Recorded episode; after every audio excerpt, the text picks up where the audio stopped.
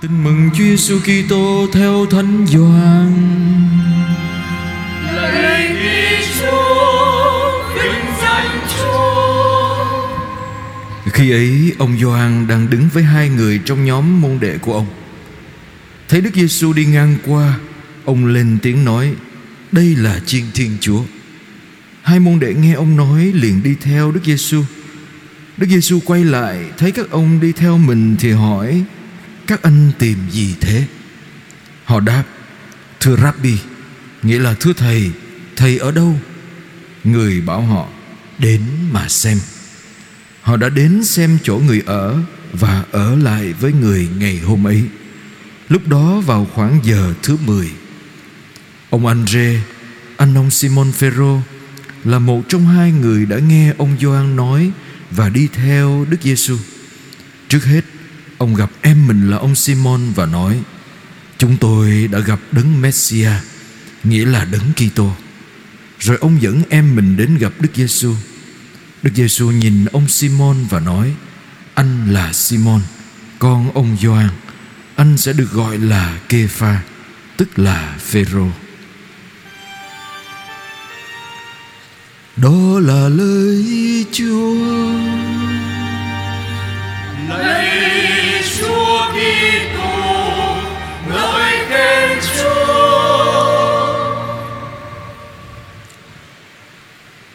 Thưa quý anh chị em, Thường khi bước vào đầu mùa thường niên, Sau mùa Giáng sinh và sau lễ Chúa Giêsu chịu phép rửa, Chúng ta được giáo hội giúp chúng ta nghe lại hành trình rao giảng lời Chúa và khởi đi từ việc Chúa gọi các môn đệ đầu tiên như chúng ta nghe trong bài tin mừng theo Thánh Gioan hôm nay.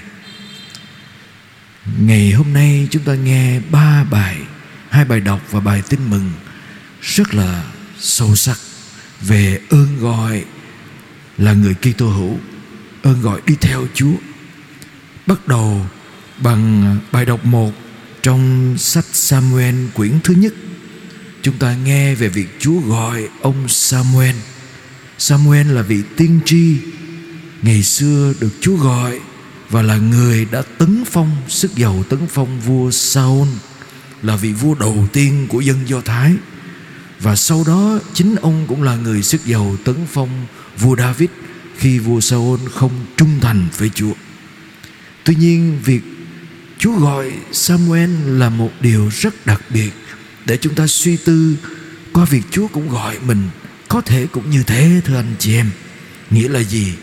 Trong đêm tối Samuel được Chúa gọi tên. Và Samuel tưởng rằng thầy Eli gọi mình. Samuel chạy tới thầy Eli. Với ba lần như vậy và chính khi thầy Eli nói rằng lần sau nếu còn nghe như thế hãy đáp lạy Chúa này con đây. Chúng ta thấy qua cách Chúa gọi đó, chúng ta cảm nghiệm được điều gì? Chúa gọi Samuel cũng có thể như gọi chúng ta. Nhiều lần trong đêm tối của cuộc đời đó anh chị em, Chúa gọi chúng ta, nhưng chúng ta lầm tưởng ai đó gọi mình. Mình chạy theo, mình tìm kiếm, mình tìm câu trả lời. Và chỉ có khi mình nói với Chúa, lạy Chúa, này con đây, Chúa gọi con. Hãy phán vì con đang lắng nghe. Một câu nói đó Để cho thấy rằng Khi chúng ta đặt mình sẵn sàng Để cho Chúa hành động trên cuộc đời của mình. Chúa sẽ dùng mình. Và đây cũng là một cái gốc tích Của nhiều cái ơn gọi trong đời Sống thánh hiến, Cũng như bất cứ một ơn gọi nào Trong hành trình đi theo Chúa Của một người Kitô hữu. Và tôi xin được nhấn mạnh cái điều này Trong đời sống thánh hiến Của người đi theo Chúa đó anh chị em, như linh mục tu sĩ. Tất cả các ơn gọi đi theo Chúa xin thưa với anh chị em, chúng ta cần cái người chỉ điểm. Chúa ở đâu? Cần người giúp chúng ta phân định tiếng Chúa và biết được đâu là tiếng Chúa, đâu không phải là tiếng Chúa. Như trong bài đọc một đó, và ngay cả trong bài tin mừng, bài đọc một thì thầy Eli chỉ cho Samuel cách đáp trả. Trong bài tin mừng, Doan Tẩy Giả là người chỉ cho hai môn đệ mình biết chiên thiên Chúa Chúa Kitô là ai. Vì thế đi theo Chúa đức tin của chúng ta cũng cần được dẫn dắt qua lời Chúa và việc, việc giải nghĩa lời Chúa của người khác, đặc biệt là những người đi theo Chúa. Ở đây để nói đến một điều khó khăn gần đây trong giáo hội chúng ta. Nhiều người giáo dân chúng ta đi theo Chúa gặp đau khổ, gặp khó khăn nhưng mà nhiều người cũng mất niềm tin trong hành trình đi theo Chúa khi mà họ chạy đến vị mục tử của Chúa vì mục tử của Chúa không trả lời được cho họ, không giúp cho họ gặp thấy Chúa. Thậm chí do yếu đuối của nhiều người mục tử như chúng tôi làm cho nhiều người giáo dân mất đi hình tượng, mất đi đức tin nữa khi thấy cái sự yếu đuối của chính những người mục tử như chúng tôi, anh chị em.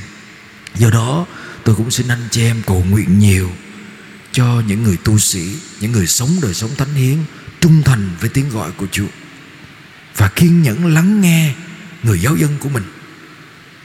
Lắng nghe cũng như đi qua cái đêm tối của cuộc đời người giáo dân của mình để giúp cho họ gặp Chúa, nghe được tiếng Chúa trong cuộc đời của họ, đòi hỏi sự kiên nhẫn dữ lắm. Nhiều khi tôi tôi cảm thấy xấu hổ đó anh chị em khi mình cũng yếu đuối lắm anh chị em và nhiều khi không biết mình mình đứng trước một cái nỗi đau của người giáo dân những người chạy đến với mình mình không tìm ra câu trả lời mình không biết phải trả lời như thế nào. Thậm chí có người hỏi tôi chúa ở đâu? Tôi đứng nhìn cái đau khổ của họ, mà tôi nghĩ rằng có nói ra chúa ở đâu? nhiều khi cũng không thể giải thích được hết cái đau khổ của họ. Và nhiều khi thấy mình yếu đuối trước cái đau khổ của họ, mình không biết phải làm gì. Tôi nhớ cha giáo sư của tôi đó, anh chị em, hồi tôi đi học thần học. Và khi tôi chuẩn bị làm linh mục, ngài nói với tôi trước khi làm linh mục, ngài hỏi tôi, con có sẵn sàng cho cuộc đời rất cô đơn của con khi làm linh mục không? Lúc đó tôi không có tin non chị em. Tôi nghĩ làm linh mục mà làm sao cô đơn được. Mình có bạn, mình có nhiều người đến với mình, sao cô đơn được? Cho đến khi mình làm linh mục mới thấy không đơn giản. Có những lúc mình cũng như những người môn đệ của Chúa cảm thấy mình bất lực. Mình cảm thấy mình không thể đáp trả lại. Mình cảm thấy mình đi trong tâm tối của chính cuộc đời của mình. Và mình quay về trong căn phòng của mình trong đêm tối đó kinh nghiệm cái sự cô đơn đó. Và có lần tôi chia sẻ với những người bạn thân người có gia đình tôi nói các, các bạn có gia đình có vợ có chồng sau cái này cái kia rồi mình quay về mình có nhau? Còn linh mục chúng tôi, những cái đau khổ và những cái yếu đuối của người khác dồn lên mình. Nhiều người còn nói với mình là người linh mục như là cái thùng rác. Ai có gì cũng trút lên đầu người linh mục hết. Mà không đáp ứng lại là mệt. Mà trong cái yếu đuối của mình, trong cái bối rối của mình mình đáp ứng tầm bậy tầm bạ, mình cũng chết. Rồi cuối cùng sao? Mình quay quăng với cái cô đơn của mình. Không ai hiểu được và thậm chí có những cái tội của người khác trút lên đầu mình. Mình đâu có được nói với ai. Mình phải chôn và mình chỉ có thể đối diện với Chúa thôi. Và nhiều khi khi mình yếu đuối, mình cũng không gặp được Chúa nữa đó anh chị em. Và khi tôi kể những chuyện đó ra, những người bạn của tôi nói chứ, anh tưởng có mình anh cô đơn à. Chúng tôi nè lập gia đình nè, nhiều khi còn cô đơn hơn nữa. Sống với vợ, sống với chồng mà nhiều khi vợ chồng không hiểu mình. Cô đơn là khi mình ở giữa một đám đông mà không ai hiểu được mình. Và cái cô đơn ghê rợn hơn là gì? Khi mình ở với một người mình sống suốt đời mà họ không bao giờ hiểu mình. Và có những cái cô đơn như thế. Không biết có đúng không anh chị em? Và hóa ra, cô đơn là cái đau khổ nhiều nhất mà mình kinh nghiệm trong cuộc đời mỗi người chúng ta. Và chính cái đó nó đẩy chúng ta đi tìm cái gì khác để bù trừ vô. Và cái đó có thể là cái mà chúng ta nghe trong bài đọc 2 đó anh chị em. Khi thánh phaolô nói, cẩn thận, đừng tìm đến việc thỏa mãn xác thịt tính dục của mình để giải quyết cái nhu cầu tình cảm của mình. Mà mình thỏa mãn nó, tại vì đó không phải là cái duy nhất của mình. Mỗi thân xác của chúng ta là đền thờ của Chúa Thánh Thần. Nghĩa là gì? Qua bí tích rửa tội, qua ơn cứu độ của Chúa Giêsu Chúa không để chúng ta cô đơn. Chỉ Chúa chuộc chúng ta bằng máu của Chúa nên mới gọi là chiên thiên Chúa để chúng ta được ở trong Chúa và để chúng ta là nơi Chúa ở trong mình. Và khi mà mình không khám phá ra cái việc Chúa ở trong mình và mình tìm cách bù đắp, bù trừ cái này cái khác để lấp đầy cái khoảng trống trong tâm hồn của mình. Lúc đó chúng ta có nguy cơ hủy hoại hay là làm làm hủy hoại chính thân xác của mình phạm tội trên thân xác của mình. Tính dục chỉ là một phần của thân xác mình. Chúng ta hơn cả những nhu cầu tính dục của chúng ta. Bước sang bài tin mừng thưa anh chị em, rất thâm thúy. Bài tin mừng đó anh chị em, là một điều mà nhiều khi chúng ta ít bao giờ nhìn nghĩ tới. Doan có môn đệ mà Doan chỉ cho người, các môn đệ của mình, Chúa là ai? Và các môn đệ đi theo. Hai ông môn đệ này đi theo Chúa Giêsu mà khi hai ông môn đệ này đi theo Chúa Giêsu thì sao? Chúa quay lại, Chúa hỏi, các anh tìm gì?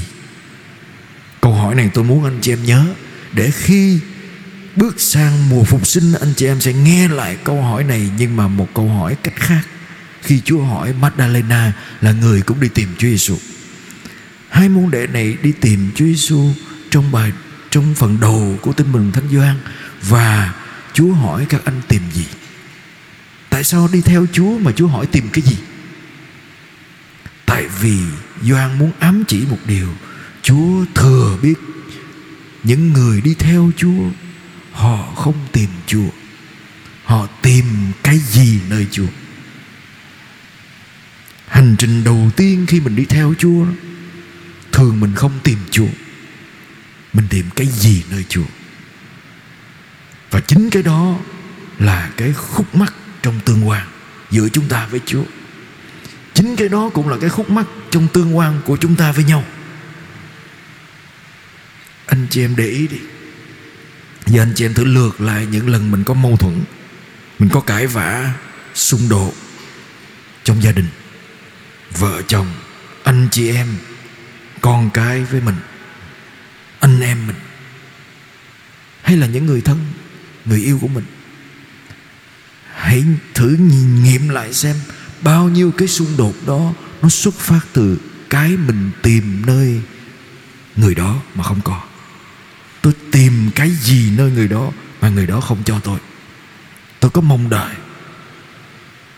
Nghĩa là gì?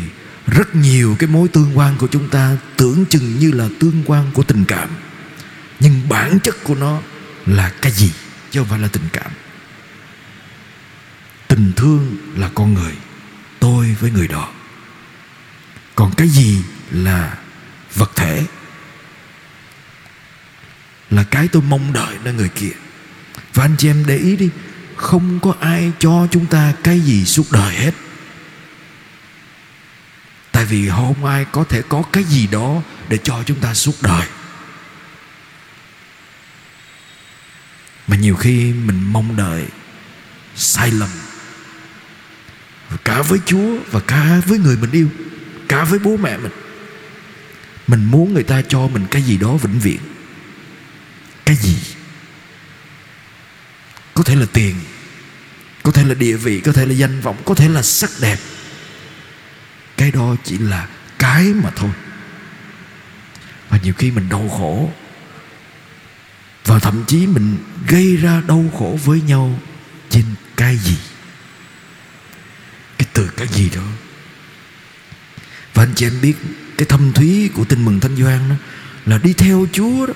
Hôm nay họ đi theo Chúa và ngày mà họ, Chúa nói với họ, hãy đến mà xem. Và họ đến, họ ở lại với Chúa. Gần cuối tin mừng thánh doan khi Maria Magdalena chạy đi tìm Chúa ở ngôi mộ đó. Chúa hỏi cái gì? Chúa hỏi, bà tìm ai? Nghĩa là mình phải đi theo chúa rất nhiều, mình phải vấp ngã, mình phải bất ngờ với những cái mong đợi hão huyền của mình và mình phải bỏ được những cái đó. Mình mới thật sự gặp gỡ được chúa, con người thật của ngài và mình tìm chúa thật sự là chúa, chứ không phải cái gì nơi chúa do đó tôi thường lặp đi lặp lại với anh chị em, hãy để ý những lúc mình cầu nguyện với chúa. Thường mình không cầu nguyện với chúa. Mình xin cái gì nơi chúa, chứ không có cầu nguyện. Cầu nguyện là một cuộc đối thoại giữa hai con người. Nhưng mà mình không đối thoại, mình xin một chiều. Và nó phải mất rất nhiều thời gian và phải nhiều thách đố vấp ngã để mình nghiệm ra rằng nếu theo Chúa như vậy, tôi chỉ lợi dụng Chúa mà thôi.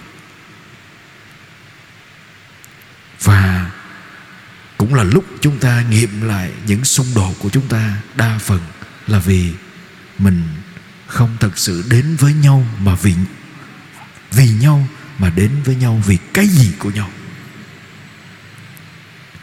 Điểm thứ ba, thưa anh chị em. Trong bài tin mừng ngày hôm nay đó kể về việc sau khi họ hỏi Chúa, thưa thầy thầy ở đâu? Và Chúa nói, hãy đến mà xem. Sau đó họ đến và ở với Chúa. Kinh nghiệm Chúa và họ về, một trong những người đó là Andre, về giới thiệu cho ông Simon và Simon theo Chúa. Hành trình đi theo Chúa luôn luôn được tiếp nối bởi việc giới thiệu về Chúa cho người khác. Chúng ta được mời gọi đi theo Chúa, nhưng không phải đi theo cho mình. Đi theo Chúa là để dẫn dắt người khác đến với Chúa nữa, để họ cũng kinh nghiệm có Chúa trong cuộc đời họ. Nhiều khi mình mình theo còn không nổi nữa. huống gì mình hướng dẫn cho người khác, phải không? Nhiều khi mình cũng nghĩ trong đầu mình như vậy. Chúa con theo Chúa mà nhiều khi con cũng đuối, con mệt mỏi. Rồi bây giờ con dẫn dắt người khác không biết có dẫn nổi không?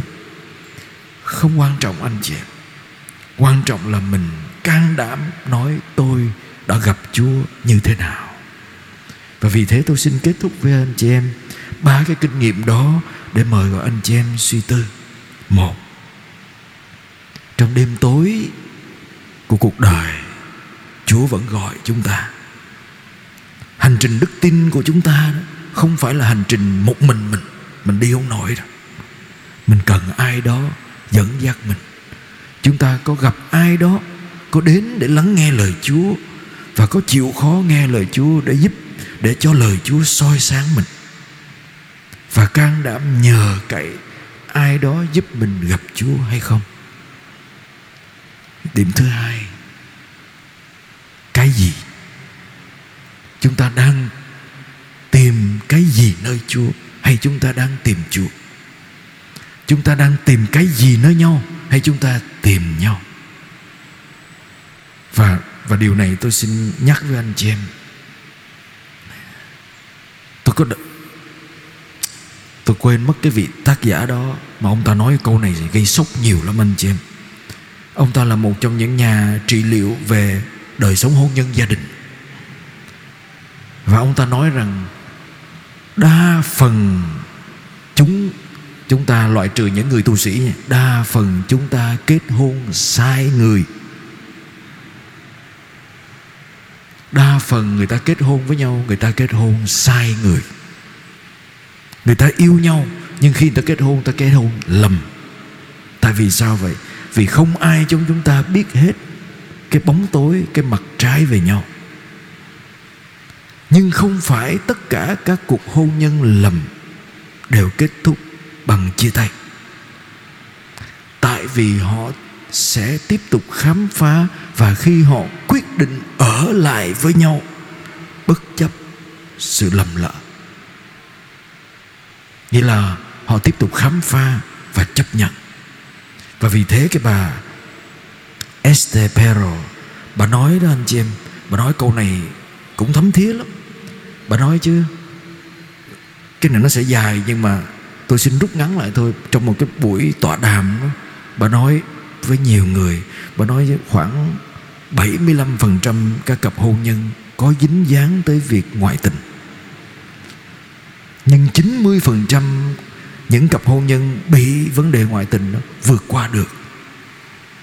Và mà vượt qua được không phải vì vấn đề ngoại tình nhưng mà vì họ quyết định yêu nhau trở lại, hơn thế nữa, họ học được bài kịp kinh nghiệm làm sao họ đã để ra như thế. Và rồi, họ quyết định ở lại trong cuộc đời nhau. Kết hôn không phải chỉ mà kết thúc, kết hôn không phải chỉ cưới mình người mình yêu. Kết hôn là quyết định ở lại trong cuộc đời của người mình yêu ngay cả khi mình cảm thấy tình yêu đó nhạt đi. Tôi tôi thích cái câu đó, lý do tại sao? Vì khi cuối thánh lễ đó trước khi rước lễ linh mục dân bánh thánh, đúng không? Đây chiên thiên chúa, như là câu của thánh doan nói với hai môn đệ. Và linh mục dân lên đây chiên thiên chúa, đây đấng xoa tội trần gian và chúng ta đáp điều gì? Lạy chúa, con chẳng đáng chúa, ngự vào nhà con. Con không đáng chúa, ở lại với con. Nhưng xin chúa phán một lời, thì linh hồn con sẽ lành mạnh. Cái điều đó ám chỉ cái gì anh chị em? Trong hành trình theo chúa của mình, rất nhiều lần mình phản bội chúa. Đến mức độ mình ý thức được rằng mình không đáng chúa ở với mình. Nhưng mà lời tuyên xưng của mình xác tính điều gì? Bất chấp con phản bội ta và bất chấp cái tương quan của con với ta trở nên nhạt nhẽo, ta chết để ở lại trong cuộc đời của con. Và chỉ có khi mình dám ở lại trong cuộc đời nhau, mình mới giúp nhau vượt qua cái hố của phản bội. Và tôi cũng xin anh chị em cũng nhớ điều đó để chúng ta ý thức được rằng chúng ta phản bội nhau nhiều cách lắm. Chúng ta phản bội nhau nhiều cách lắm. Và chúng ta phản bội chúa nhiều lần lắm. Không phải tất cả những cuộc phản bội kết thúc bằng chia tay. Nhưng nếu chúng ta can đảm ở lại trong cuộc đời nhau, như chúa chết để ở lại trong cuộc đời chúng ta chúng ta sẽ gặp được chúa, sẽ gặp được nhau và tiếp tục yêu nhau trở lại trong hành trình khó khăn của cuộc đời này. Amen.